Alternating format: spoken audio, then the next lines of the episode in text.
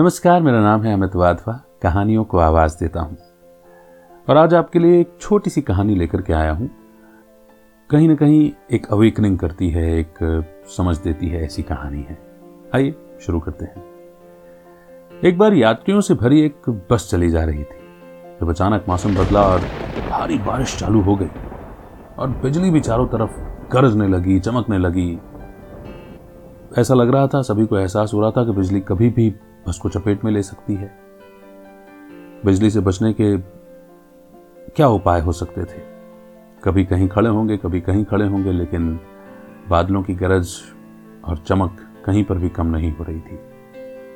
अब जो बस चालक थे, यानी कि ड्राइवर साहब थे, उन्होंने एक पेड़ से पचास फीट की दूरी पर बस को खड़ा कर दिया और कहा कि, कोई तो है हमारी बस में, जिसकी आज मृत्यु शायद निश्चित है, और उसकी वजह से बाकियों का भी नुकसान हो सकता है। तो क्यों ना हम एक काम करें? हम बारी बारी से सामने खड़ा जो पेड़ है, उस पेड़ को छू कर के आते हैं, और जो आकर के सुरक्षित बैठ जाएगा सुरक्षित, और जिसको जाना होगा, वो शायद पेड़ को छूने आने जाने की राह में ही जैसा होना होगा, वैसा हो जाएगा। गेम तो खतरनाक है, ज़िंदगी और मौत का है। कुछ यात्रियों ने आनाकानी की, कुछ यात्रियों ने सहमति भरी, लेकिन थोड़ी सी बहस के बाद ही सब इस बात पर राज़ी हो गए कि चलो यही कर लेते हैं। या तो सब जाएँगे, या कोई एक जाएगा, कम से कम बाकियों की जान तो बच जाएगी। तो एक एक करके धीरे धीरे एक एक यात्री ने आना, जाना शुरू किया, जिसने सहमति भरी थी डर उसको भी लग रहा था और जिसने सहमति नहीं दी थी, उसको भी डर लग रहा था। एक एक करके सब गए। यहाँ तक कि ड्राइवर भी छू करके वापस आ गया।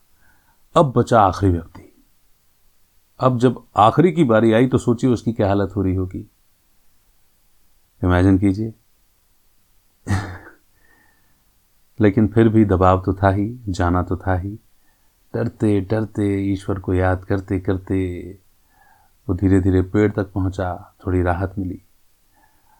और जब वापस जाने लगा तो उसकी हालत थोड़ी सी ज़्यादा ख़राब थी, लेकिन ईश्वर की याद करते करते करते करते वो वापस जा ही रहा था, लेकिन इतने में बिजली चमकी और सीधे बस पर गिरी। और बस पर ज्यों ही गिरी तो बस में गजब का करंट दौड़ा और बस में मौजूद एक एक व्यक्ति चलकर राख हो गया। कोई भी नहीं बचा।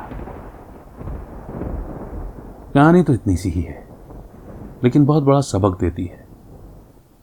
कहानी यह सबक देती है कि कई बार सारी अच्छाई का क्रेडिट हम खुद लेना चाहते हैं, लेकिन कई बार ऐसा भी होता है कि हमारे आसपास कोई ऐसा व्यक्ति छिपा हुआ रुस्तम होता है जो ईमानदारी से अपने काम को करता चला आ रहा होता है, जिसके कर्म का फल इतना मज़बूत होता है कि वो कई बार हमें बड़ी बड़ी मुसीबतों से बचा लेता है।